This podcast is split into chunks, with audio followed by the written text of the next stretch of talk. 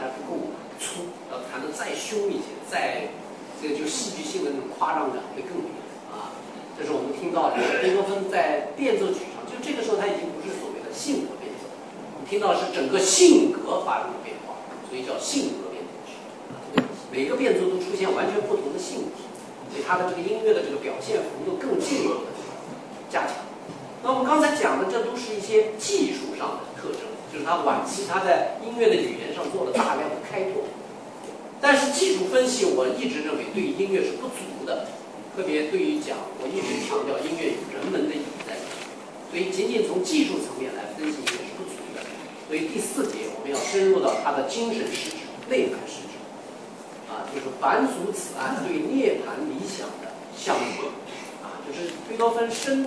他此生这个肉身是在这个现实中，但是他的精神却升腾到了一个更加美好、更加理想的世界，这样的一种呃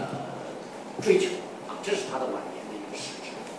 贝多芬自己说过一句话啊，这句话是查有实据的。他说贝多，他说音乐是比一切智慧、一切哲学更高的启示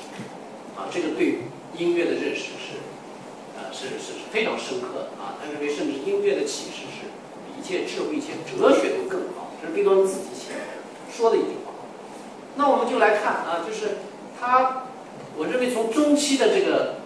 人定胜天转变为天人合一，啊，就是达到了一个更高的一个精神境界。在这里呢，我认为是小我让位于大我。他原来在中期尽管是充满了一种人的主观力量，但更多你感觉中期的贝多芬还是在表达他的自我。这个自我是一种小我，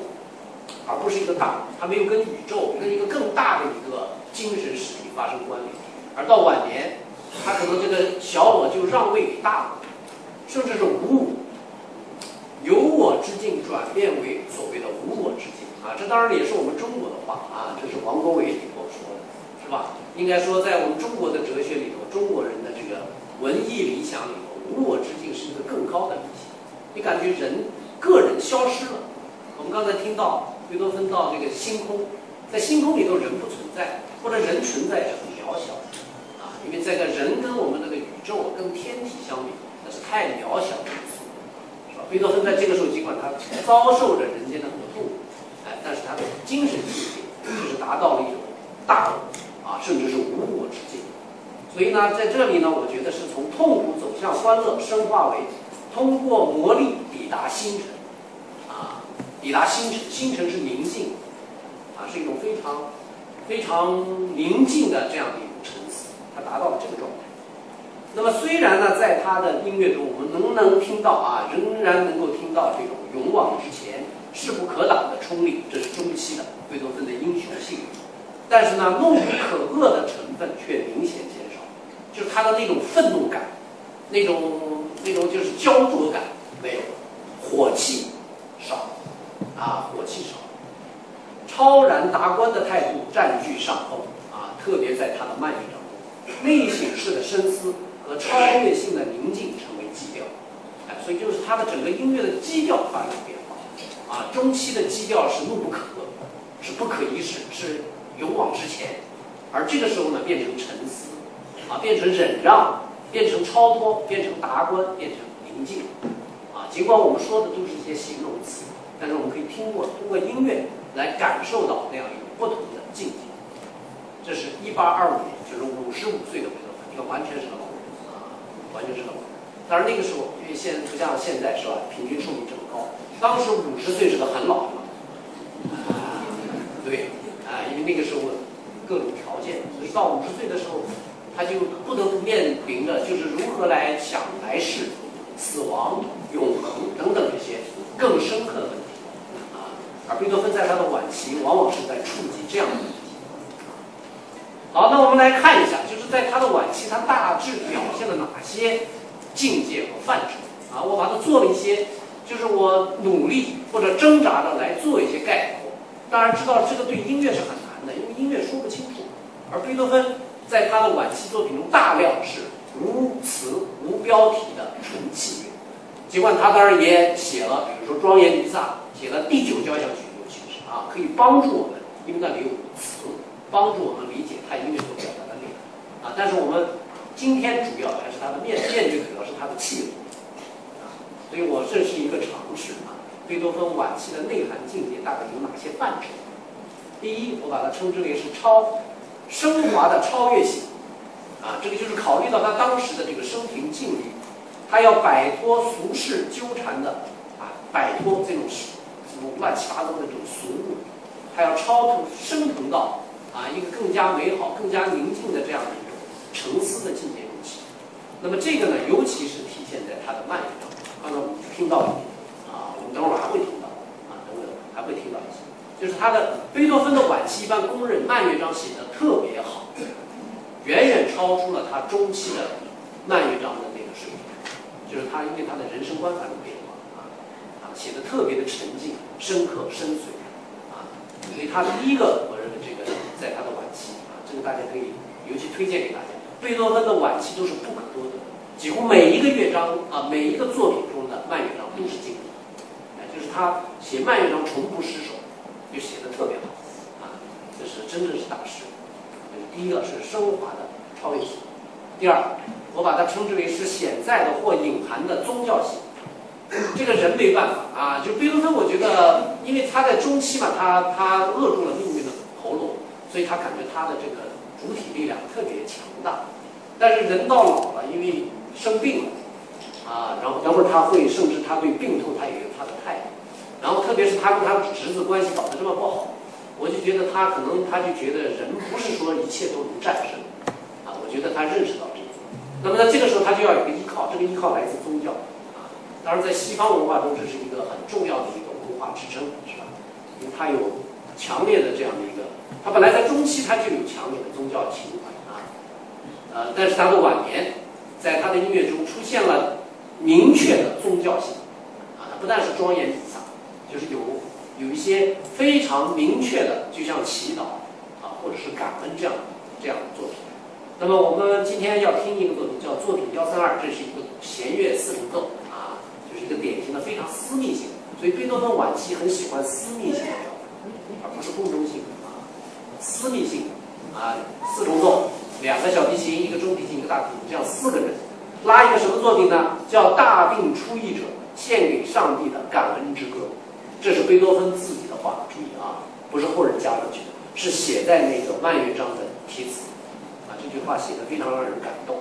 贝多芬这个时候恰恰就生了一场大病，几乎死去，但他又活过来，在那个恢恢复之后，他写的这个文章。所以这个大病初愈者就是他自己，这是他的自传，献给上帝的。感知的，他感谢上帝再一次把生命给他。我们来听听这个作品怎么写。它是两个主题，第一个主题完全是祈祷，非常感人啊。这个时候人在上帝或者在一个更大的一个宇宙之前，人的渺小，他写是祈祷，写的非常非常温暖内在。然后第二段他写也是有贝多芬自己的题词，叫获得新的力量，就是上帝把生命再次给他，有他的那个欣喜。这个作品就写这么两件事，一个是祈祷，还一个是对上帝的感恩。这是贝多芬最卓越的慢乐章，幺三二慢乐章，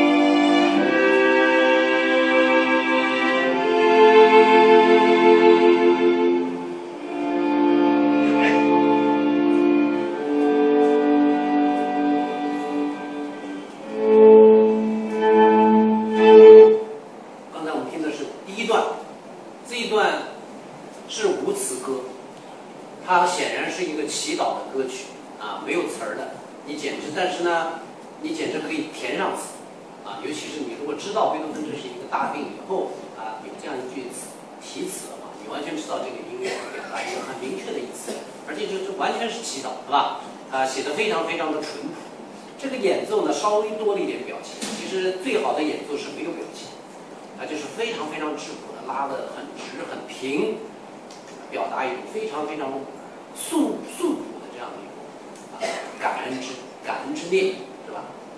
然后呢，在这个后面是出现一段较为欢腾的啊，节奏开始好像恢复了。刚才我们听到的完全是一个很平静的，甚至没有感觉节拍感的这样的一段音乐。底下这段音乐开始有节奏啊，贝多芬的题词是获得新的力量啊，我们这里头甚至感到，甚至能听到他的心跳，他的那种欣喜，那个好像他在欢欣雀跃，自己的身体因为得到上帝的感恩，再次给他生命的力欣喜，也是完全是老人的这种情怀啊，年轻人恐怕没有这种感觉，是吧？因为就是生老病死，这是人的，就是他，当然这本身有象征意义，是吧？这个不仅是肉体上的一种不病，然后复苏，它实际上是带有更大的象征，所以非常感人这一个对比啊。我们来听一段这段。获得新的力量啊，强烈的一种欣喜感啊。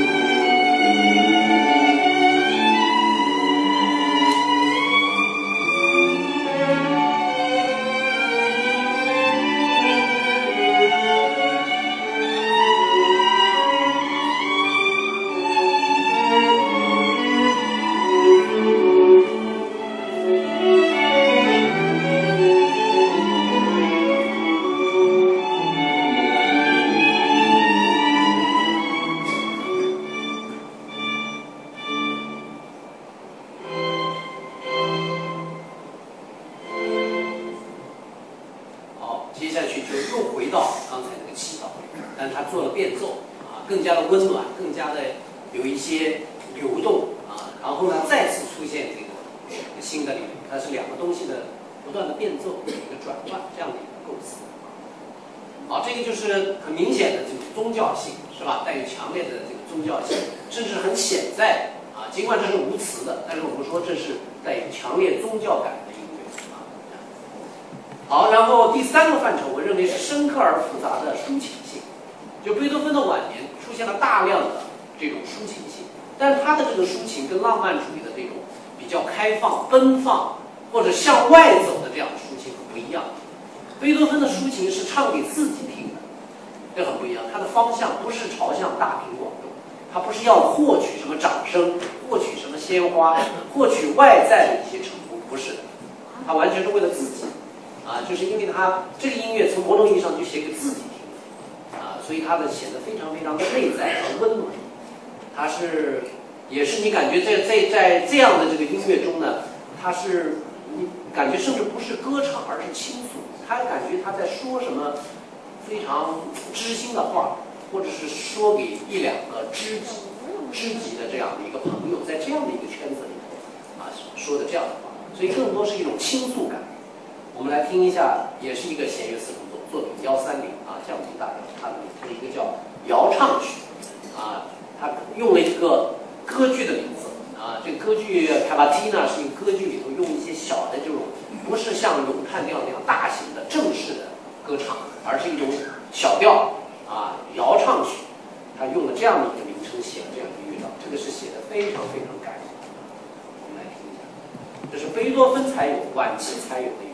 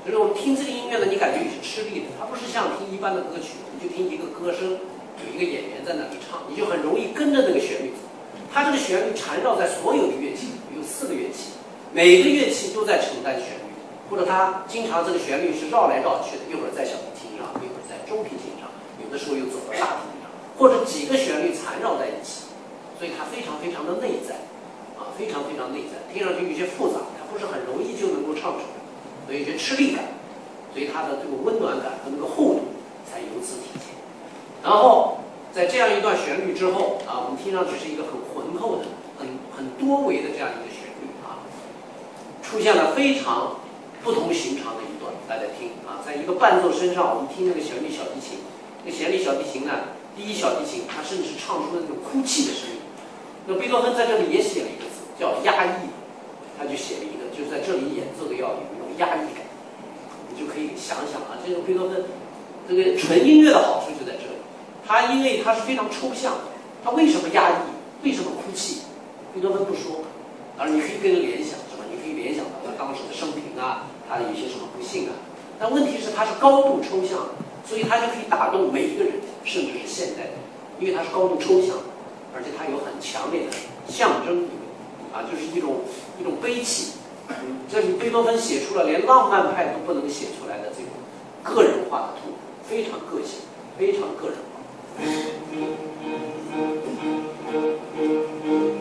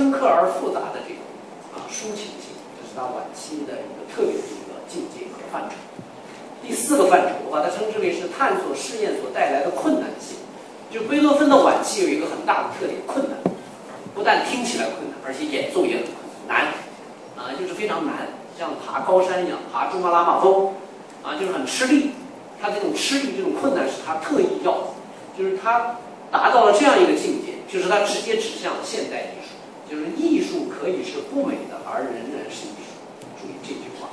不美有的时候甚至有丑陋感有一种怪诞有一种怪有一种丑。贝多芬的音乐出现了啊就他音乐有气让你刺耳啊像这个大副歌我们等会儿可以听一听就是他音乐要他要追求崇高啊要要爬高山要到这个崇山峻岭上那就是很危险的地方。但是无限风光在险啊，必须要写才有意思。贝多芬在晚年到达了这样一个境界，因为他要他要到达一个更崇高、人迹罕至的境界去啊，所以他就非常困难。所以在这里呢，他直接指向二十世纪的现代派。那么一个非常著名的例子就是大赋格啊，他写了一个作品啊，本来是幺三零的这个弦乐四重奏的最后一个乐章，但写的太怪啊，贝多芬自己都觉得他当时的首演以后没有任何人听得懂。啊，因为里头出现了很不协和的这种噪音。啊，贝多芬为了表达他心内心中的那种崎岖感，就山路爬山那种崎岖感，所以我们要来听一下这个大副歌，他的那个所有的音程都是这个小二度、小六度，啦哩啦哩，这都是曲折性的，就是鬼怪式的。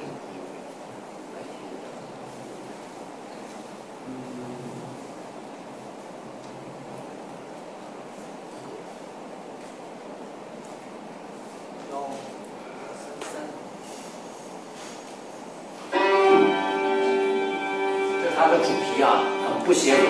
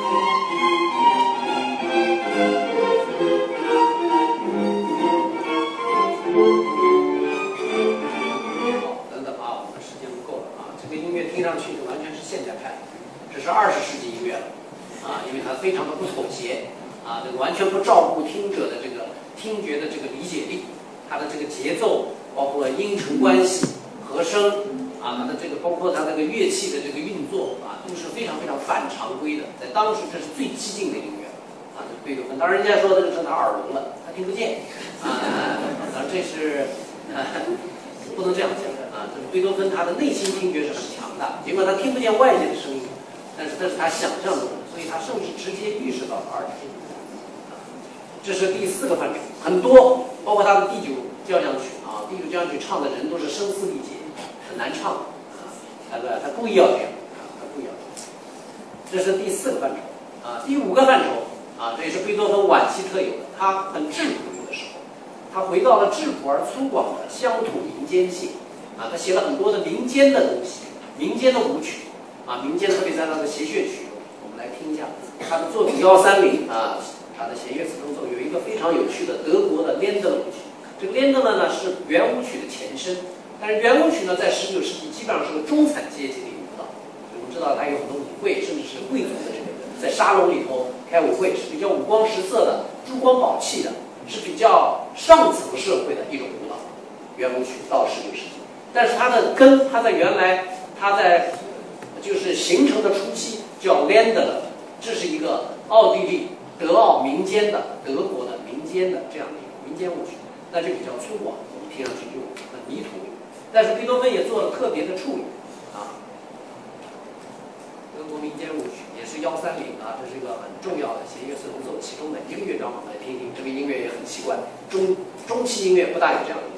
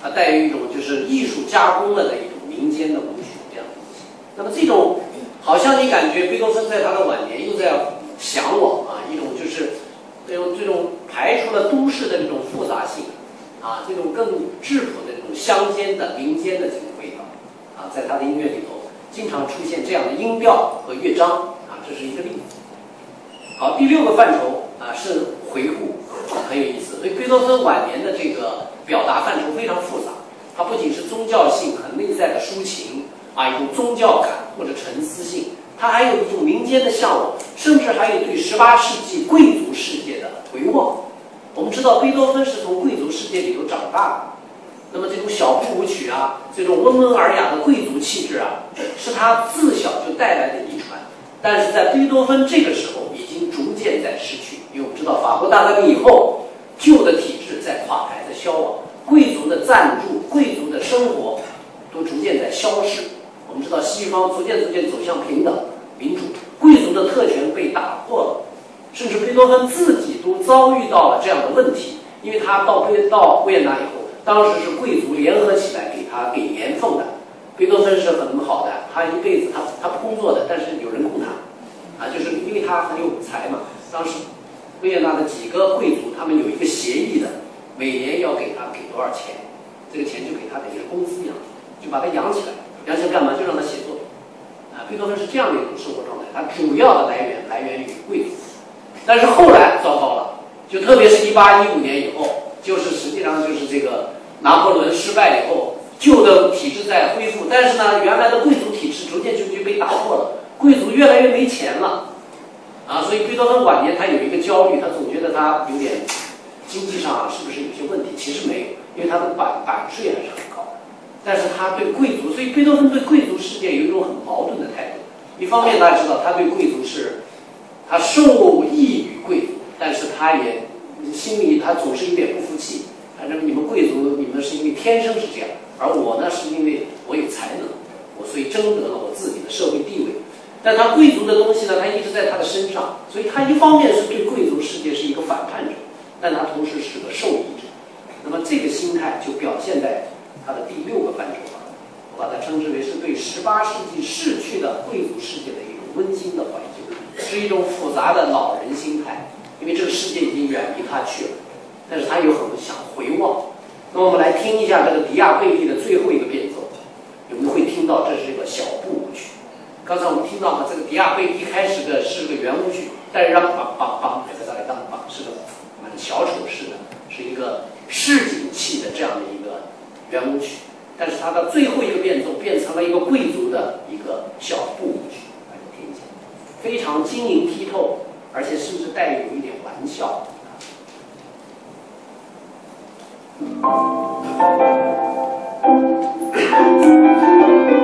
小步舞曲。拍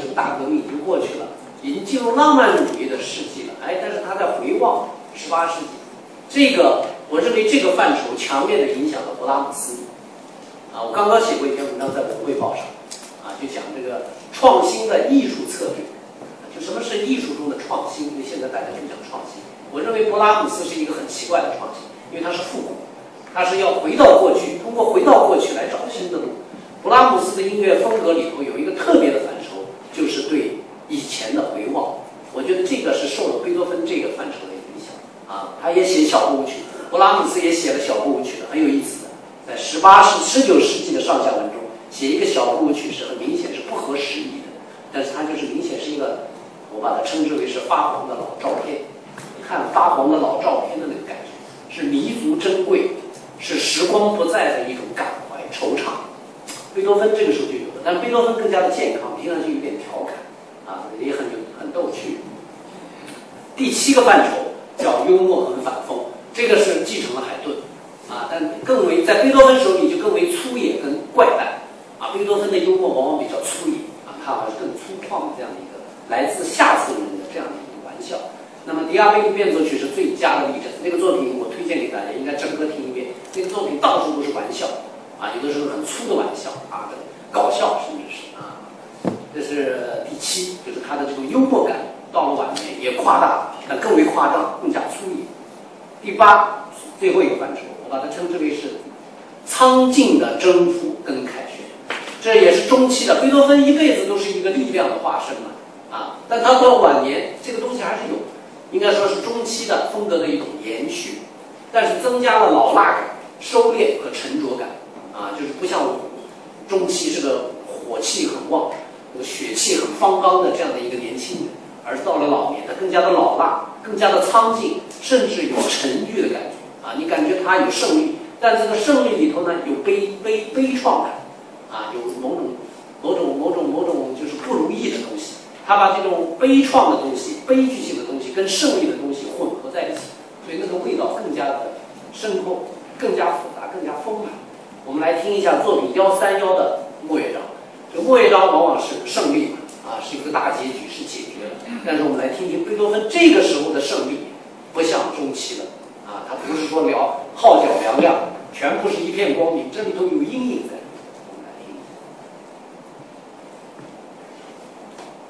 这是他的最后一个乐章。这个这个作品有七个乐章啊，我们来听他的再现部啊。进行曲，我们来听到这个他的这个宾，哒啦叭叭叭宾宾叭叭别叭叭宾进行曲啊，是一种刚毅的进行曲。但是这个进行曲有点蹒跚，啊，有点步履维艰，而不是那么趾高气扬啊，跟中期不一样。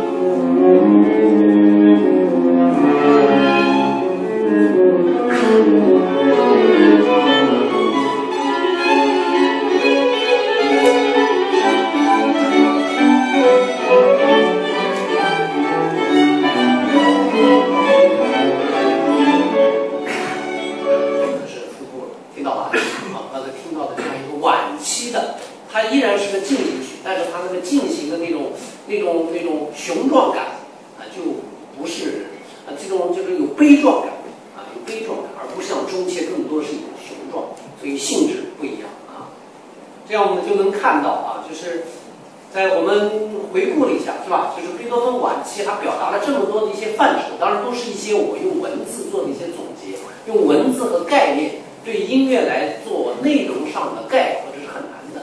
啊。这是我也仅仅是一种实验啊，提供给大家，可能有一些参照的价值啊。这里有。包括生活的升华的超越性啊，然后有潜在或隐含的宗教性，有深刻而复杂的抒情性，有这种实验的这种困难性，还有乡土的民间性，还有对贵族世界的怀旧，以及幽默跟反讽，还有苍劲的征服与凯旋。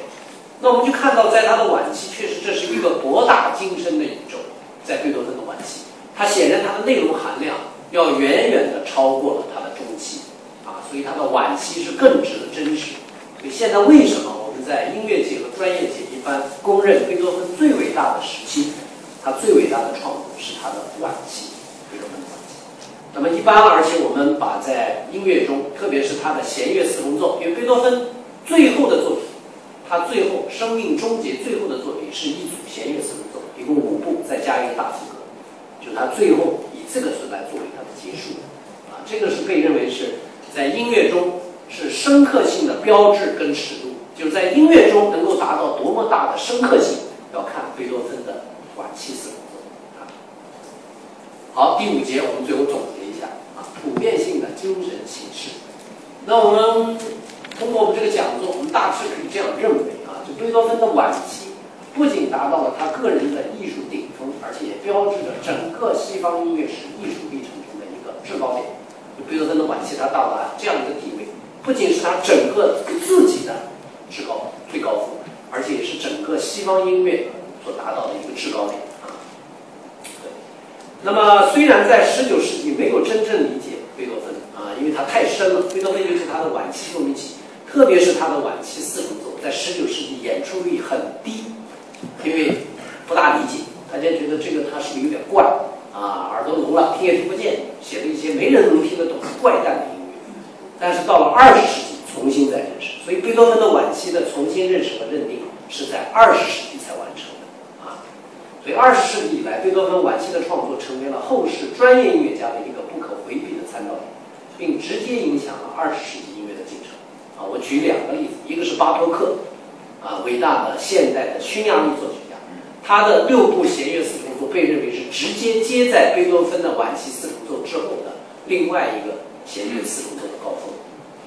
他就直接受到了贝多芬晚期四重奏的影响。啊，巴托克很深的受到了贝多芬晚期的影响。还有一个，比如说斯特拉文斯基，斯特拉文斯基也是二十世最重要的作家之一。他说过一句名言，他说贝多芬的那个大副歌，刚才听到一点那个鬼怪式的音乐。他说：“这部作品是永远的当代音乐。注意这句话，是永远的当代音乐，就是他在任何时候都是当代音乐，这是很精辟的评价啊！就说明专业音乐家对这个贝多芬晚期的一种认可啊。那么我们的问题，我提一个问题，就是音乐中的进步问题啊，就是一个艺术家他是不是能够越来越好，越来越走向啊一个更高的一个。”更高的制高点，我认为这是艺术和人生中的重大课题，就是人应该不断的进取，不断的超越自己，越来越好。贝多芬就提供了这样一个应该说不可多得的杰出的样板。贝多芬一生的创作，特别是晚期的音乐，给出了极其独特而令人深思的答案。就贝多芬是不断进步，越来越高，越来越好，啊，而且到他的晚年的最好。应该说，海顿、莫扎特都是这样，但是贝多芬最令人深刻的做到了这一点，因为他的晚期风格是完全一个独立的单位。啊，刚才我们看到的这个昆德拉的评价，认为是一个孤岛之乐。啊，这个孤岛是一个，就是一个一个高峰，一个真正的一个巅峰。那么，我认为所有最伟大的艺术家，如果他是以严肃认真的态度来对待人生、对待世界、对待艺术，他的创作就必然展现出一个不断超越自己。不断升华，不断朝向更高境界迈进的这样一个过程，而在所有这些人中，贝多芬的成长和进步最为令人深刻、印象深刻。他的进步的幅度和最终达到的精神高度最令人惊叹。啊，这是。那么贝多芬一生的创作，我们总结一下，就通过早中期、早中晚啊三个时期的发展，揭示了一个令人印象深刻的啊精神的进步过程。不但是技术进步，而且是精神进步。其中不仅揭示出人是什么，而且展示出人应该是什么。啊，这就是艺术人文代表。所以人是什么，就是我们现在是什么样子；人应该是什么，就是人理想中。我甚至认为，贝多芬理想中的人，甚至远远超过他作为一个真正的现实中的人的那个质量，他在艺术中所达到的这个高度。所以我最后这样说：我说，尽管贝多芬作为一个普通人，他普通人跟我们人和人一样啊，他也是个普通人，他身上不免带有这样或者那样的性格弱点和心理缺点。因为我们从他对待他侄子啊等等这些人事关系的处理上，他依然是个凡人，有很多的缺点，甚至是不足。但是贝多芬通过他的创作，通过他的艺术，他用一种无可替代的音响呈现的方式，让我们听到并认识到啊，就是人性所具有的丰富可能性，以及人在理想中能够达到的精神高度，在音乐中他达到了一个他作为一个人都没达到的高度。他是在音乐中达到。那么我这个讲座其实也有一个文字版啊，我完整的把它写出来了叫《贝多芬晚期的艺术境界》，是十年前了，你看那个很早，九年前，二零零七年十二月三十号发表在《文汇报》上，呃，全文大概七千字，你们可以在网上很方便的找到，就是这这个标题叫《贝多芬晚期的艺术境界》啊，我的中心内容都在那个文字版里，当然我加了很多的音响的例证。好，那么然后我们这个系列讲座的最后一讲啊，第四讲将在十一月五号，也是个周六啊举行，叫贝舒伯特的音乐世界。啊，舒伯特呢是浪漫主义的第一代作曲家，那么在某种特殊的意义上啊，他也属于维也纳古典乐坛，尤其是他是所有这四个人中真正唯一的维也纳人。海顿、莫扎特和贝多芬都不是维也纳人，是后来定居在维也纳。只有舒伯特是土生土长的维也纳人。那么，尤其是在他的生命的末年，他在创作中，尤其是他的器乐创作，体现了古典风格的纯正风范。那么，他尽管疾病缠身、英年早逝，但他也用音乐记录了他的生命感受，并创造了独一无二的啊表达意境。所以我们最后一讲要讲舒伯特的音乐世界。好。谢谢各位